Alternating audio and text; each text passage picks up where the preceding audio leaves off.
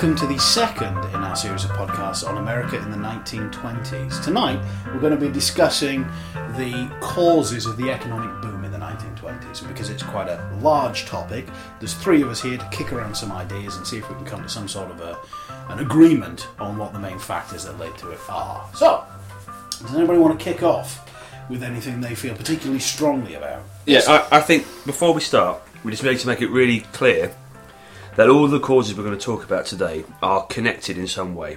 Yes. And it's very difficult to make a judgment on what is the most important. Yes. But as long as you listen carefully and you get all of these into your head, then you'll be able to answer any question really which Yeah. relates to the economic boom. So there's lots and lots to go through. They are all connected in some way. Um, I, I would actually kick off and say that one of the things that I would suggest is that you make sure you're comfortable with the cycle of prosperity, because the cycle of prosperity is what links a lot of these together with the knock-on effect, this idea of cause and effect. Yeah. And we could end with that actually. Yes. Yeah, okay. So, um, shall we kick off chronologically then with the First World War? Yeah, start at the beginning. Yeah. Yeah. Okay. So, Okay. First World War, 1914 to 1918, and what sort of uh, situation does America find itself in afterwards? So America is got huge profits from the Great War. Mm-hmm. They make a lot of money selling. I mean, they supplied Europe with with weapons. Yeah. They made a hell of a lot of money, and they they're they're away from it Yes. also. That's so very have true. The, the, the knock-on effects of that as well. It make it's profitable for America. and I, I suppose gaps in the market as well is something, isn't it?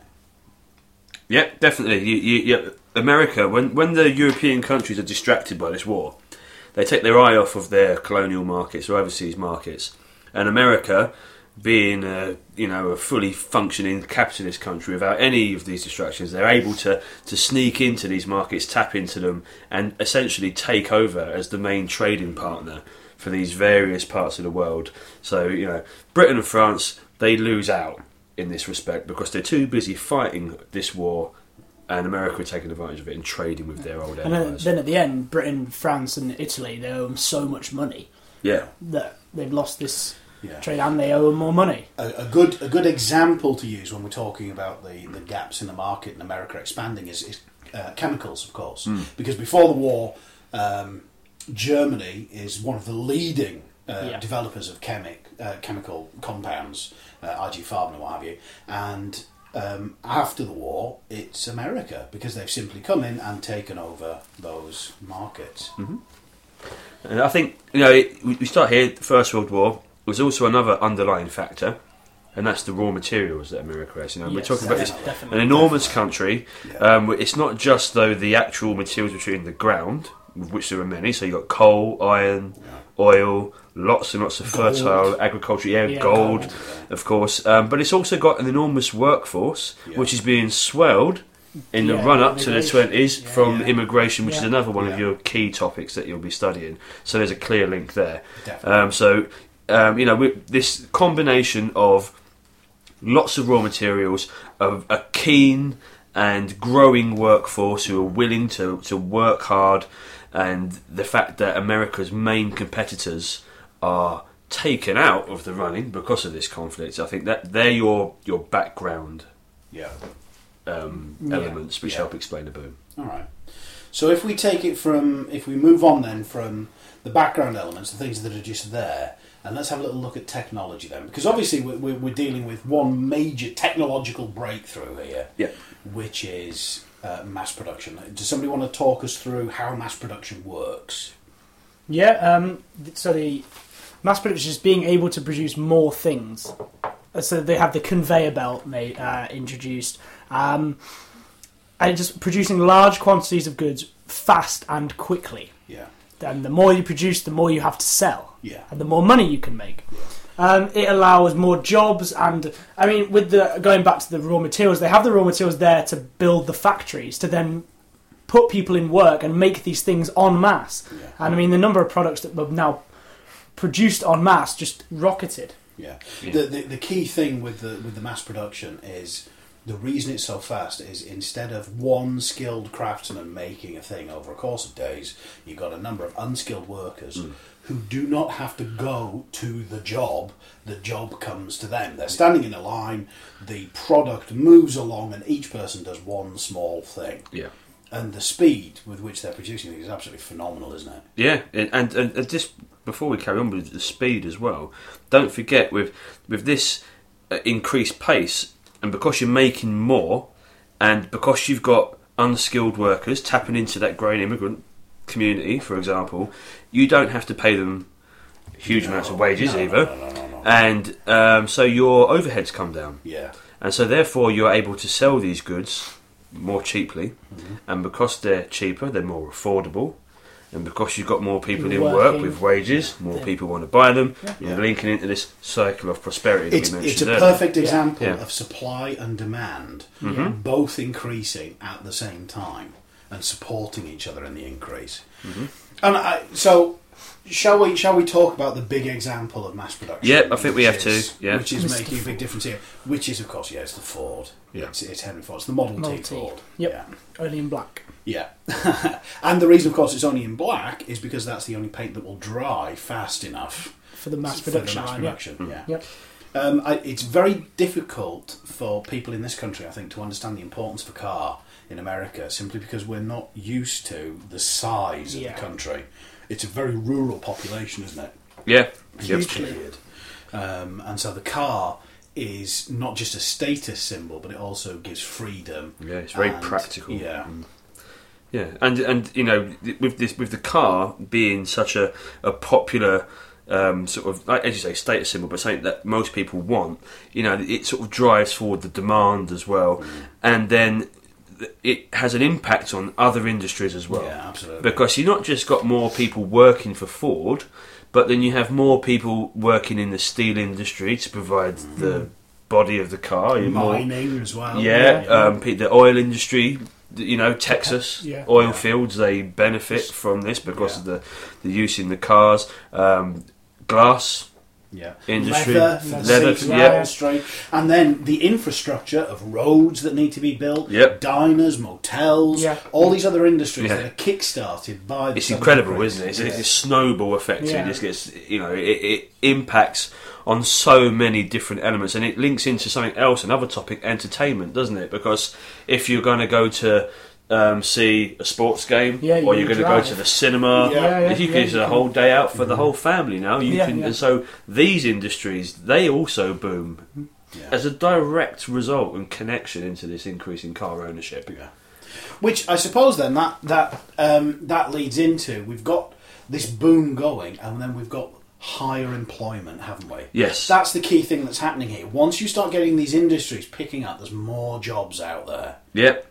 So yes, and there's two aspects to that, isn't there? Because not only is there low unemployment now, uh, which means that there's more money um, in the system. So again, it links into this cycle of prosperity, yeah, people yeah. putting back in and taking out. Um, but you mentioned as well, other industries are benefiting from these techniques too. Yeah. You know, so other goods like vacuum cleaners and Yeah. fridges and radios, Yeah. they are all being produced now using this new mass production, Yeah.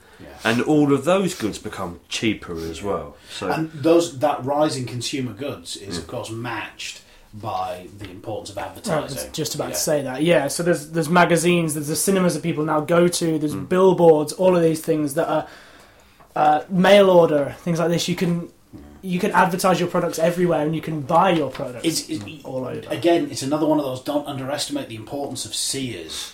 Mm. Because for these people who live in out in the middle of nowhere in Iowa, this catalogue that arrives, the new catalogue, it becomes an event. It becomes a thing Yeah. where you get it and you look at the new things that are available, and it's it's aspirational. It's selling a lifestyle. Yeah. It's Yeah. selling. keeping up with the Joneses. Yeah. Yes. Yeah. And uh, you know, you can lump all of these things together as well, like new methods or or ways to encourage consumerism. Yeah. Because you know, advertising's key. They use the as many techniques. You still use them today. You know, the idea that sex sales and Yeah, glamour, product placement, and yeah. people in cinema using products Yeah. is still twenties yeah. is where this is born, and then you've got these cinema, radio, new technology. You can also advertise on that, and then of course other ways in which it's encouraged is through hire purchase. Yeah. So Yes. yet another link and another way in which Yeah. the boom is encouraged. So So you've got hire purchase, and the hire purchase is the idea you put a deposit down on something, and then you pay a, a monthly instalment with some interest added on, and at the end of the term, the item is yours. But that basically means you can take the cost of a car, which is let's say three hundred dollars, you can hmm. spread it out over four years, and you'll probably pay maybe five hundred dollars for the car, but it's affordable in a way that it mm. wasn't when you had to put the cash down up front. And there's cheap loans as well at Yep. the same time. Basically, Yes. credit money being lent to you by banks is very, very available. Yeah. It's very because there's a lot of money sloshing around the system. All the institutions are very solvent. They're very willing to lend. Yeah, and that you know, there's there's two aspects to that.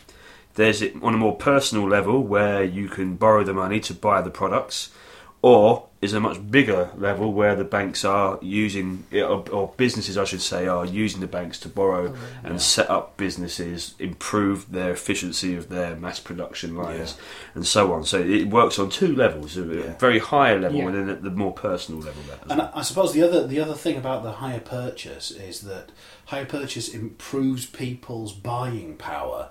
But Hmm. the other thing that's affecting people's buying power is that prices are staying stable Yep. because of the cheapness of producing things through mass production. Yeah.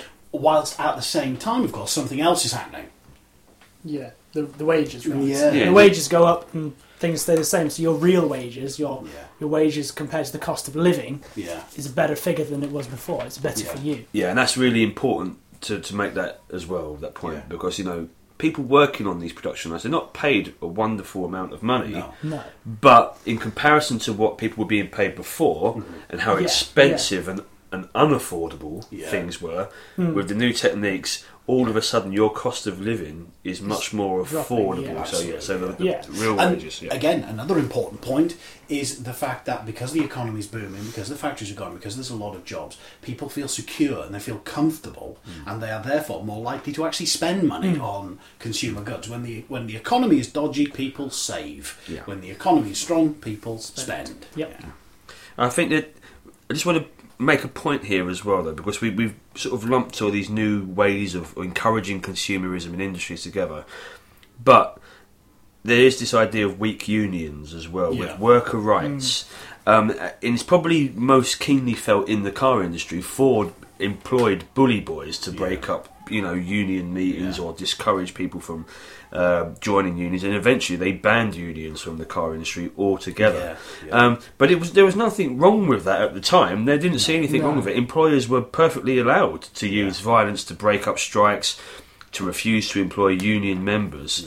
Um, you know, so th- let's just temper the sort of enthusiasm of Well, yes, this is a great this- time Yeah, for yeah, all. yeah. But It's not- know, This, this brings yeah. us to the, the political side of this because one of the reasons the unions are so weak is that hmm. we're dealing with a, a, a string of Republican governments Yes. who are very much pro business. They obviously want the unions to be weak, not only because it's good for business, but also because it hampers the Democratic Party in their attempts to gain political influence as well. Yeah. So you get these. Uh, policies, not just directed at the unions, of course, but I suppose this is a point where we should talk about laissez-faire Yeah. Yes. isn't it? And the poster boy for laissez faire, of course, being Calvin Coolidge, Captain I will sleep 12 hours a night and have an afternoon nap. Yeah.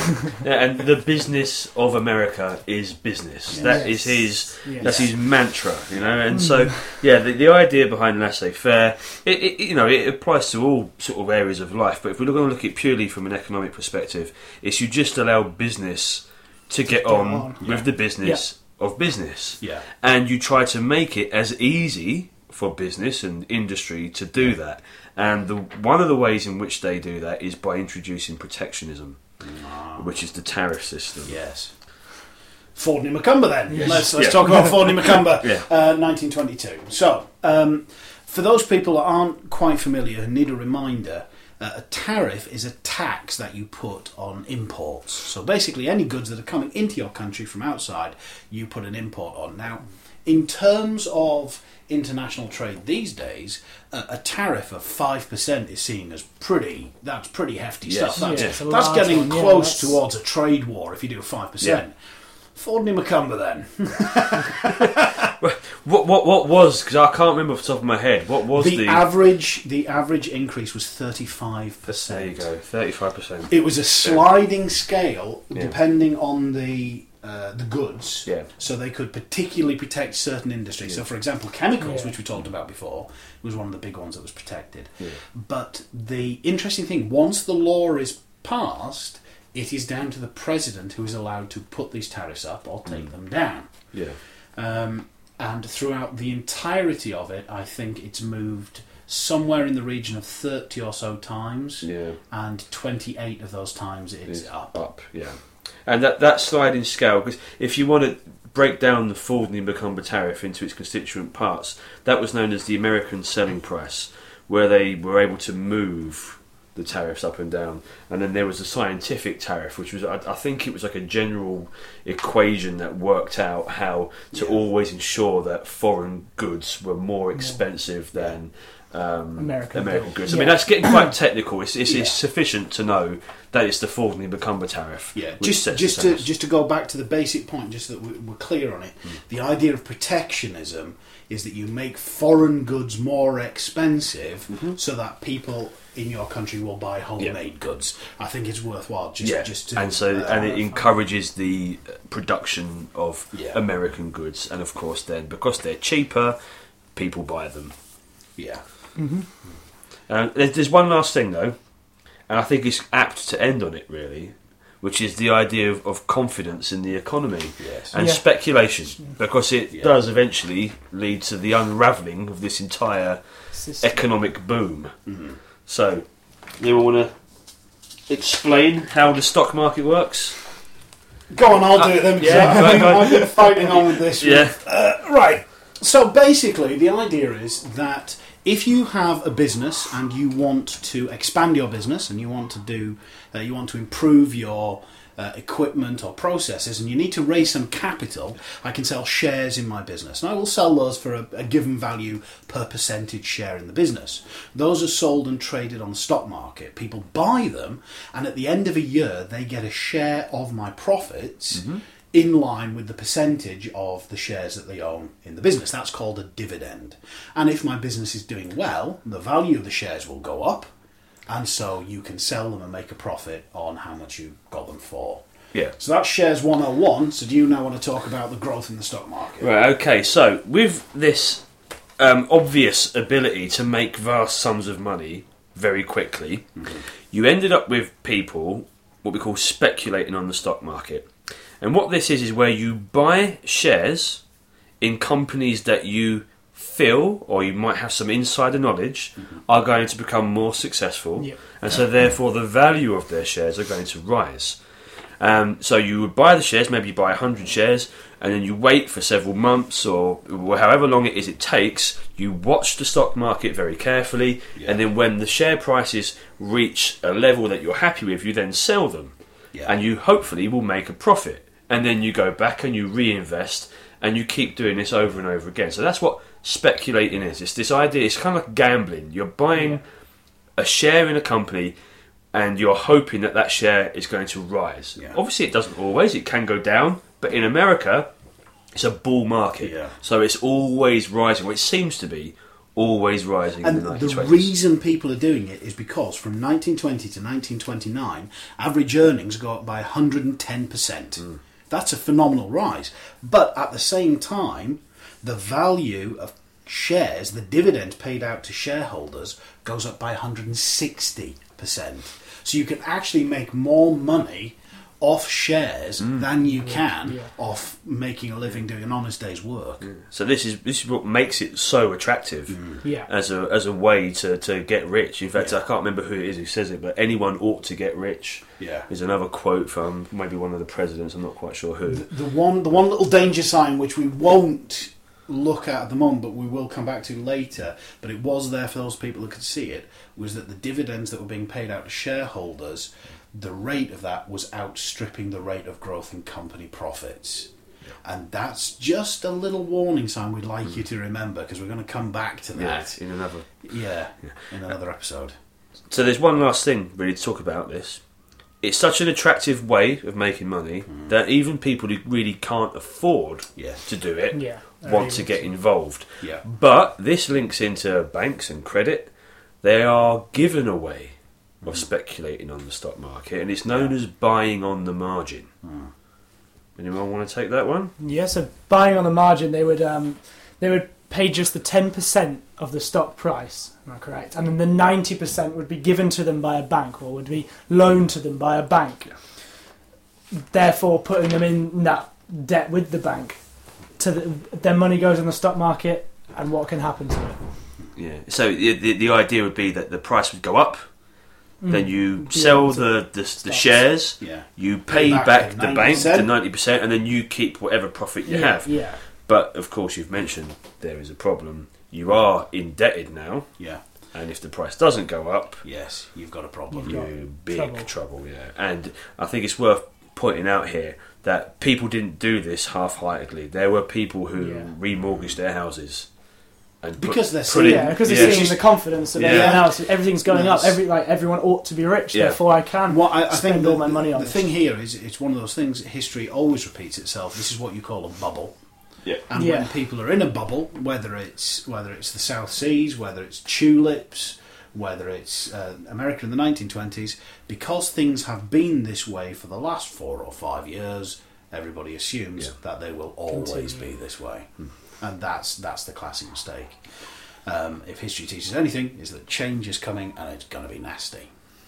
So, what then? Can we can we can we zero in? We can we can look at some broad themes here, can't we? Yeah, I was, I was going to suggest. I mean, you, you can you can say there's underlying factors Yeah. like the First World War, the Resources. with the yeah. raw materials, but also we could add to that, you know, the general sort of laissez-faire Yeah. um, feeling, Yeah, if you like. But right. it's yeah, you've got these background issues. yeah. Then- You've got political, which Yeah. is your laissez-faire Republican governments, Protectionism. and uh, protectionism, tariffs, and of course the weakened unions. Yeah.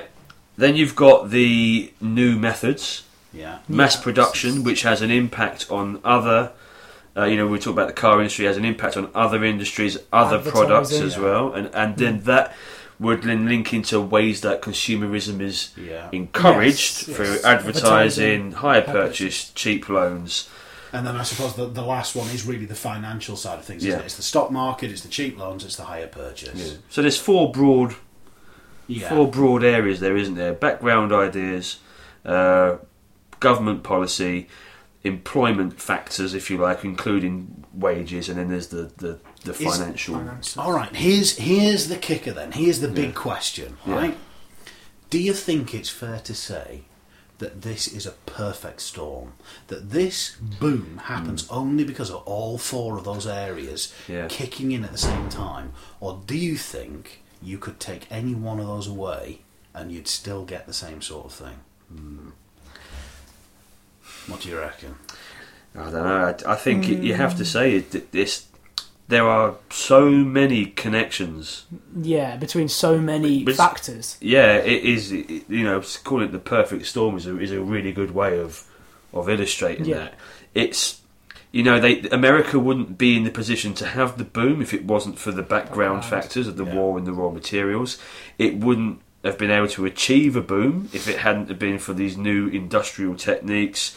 Uh, it wouldn't have been able to then have had a cycle of prosperity if there mm. wasn't increased employment, better wages, and then it wouldn't have been sustained if money wasn't so readily available in mm. the form of loans and hire purchase credit facilities. Mm. And of course, the people in charge the whole time are encouraging it Yeah. all Yeah. with I their mean, policy. Yeah, absolutely. I think they all rest on each other so strongly that it is Yeah. just the per- it is the perfect storm. Yeah, I think I think the one for me that's the bedrock, that's the foundation, probably, is the new techniques. I think if, if that hadn't happened, if you hadn't had that breakthrough of um, the the new things, you would have still had, I think, quite a lot of prosperity because there's no way coming out of the First World War, America isn't going to do Oh, well no, not at in, in the world market and Yeah. everything. But I think I don't think it would have done as well. No, do No, we think? I think it's, it's a good it's a good call. and I think, but within within the First World War, there's the taking advantage of the uh, trade deals, which would link into that, and like Yeah. you know, plastics are developed after the First World War and in this time. That's an area that they're allowed to develop in because of uh, the war. I'm, I'm just trying to think you know, about the cycle of prosperity and how it works. So you have, you know, you can start at any point on it, I suppose. Yeah, You've got your increased production, yeah, which links into increased employment, yeah. which links into increased wages, Which links into To increase spending. spending and demand, Yeah. which goes again to increased production. Yes. Now, I think the answer lies somewhere in there. Hmm. Somewhere in there. Yeah. But it's You a have- chicken and the egg kind of is, scenario. yeah. Yeah. yeah. You have to, you have to have the employment for the. But when it comes Yeah. down to it, this is a this is a case of spending. Yeah. This doesn't happen if people aren't Yeah, spending yeah. money, but they can't spend it if they don't have it. So they've Yeah. got to And they can't, jobs. yeah, they've got to spend it on something. Yeah. I suppose it is. So- it is fair to say that this does actually. If you were to pinpoint a place where this starts, we're talking about the car industry, aren't we? It's Yeah. one of the major Yeah. s- sparks It's of the, it. yeah. Yeah. it's it's the spark that sets it off. It's the proximate cause, if we like. Yeah. Um, yeah, that's an interesting one. Yeah, I don't think that you can argue You could, yeah, you could the, the, the major, the most important cause of, of the boom of the twenties. I don't think you'll ever No. be able to pin it down to one thing. But that's good Yeah. because in the exam, as long as you can argue, you've got so many there to pick from. Yeah. You can make a case for anything. And no, I can't think of a single question that's going to expect you to trot out all of No, that. No, they'll be based So- on one of these aspects, Yeah. or there'll be a source which is, you know, how useful is it, and it'll be Yeah. based on maybe the car industry or. Yeah. And they just want you to show an awareness of the others. Yeah, so you need you need you need to know them all, but uh, you're not going to get something which is going to ask you to regurgitate everything. No. Not all at the same time, anyway.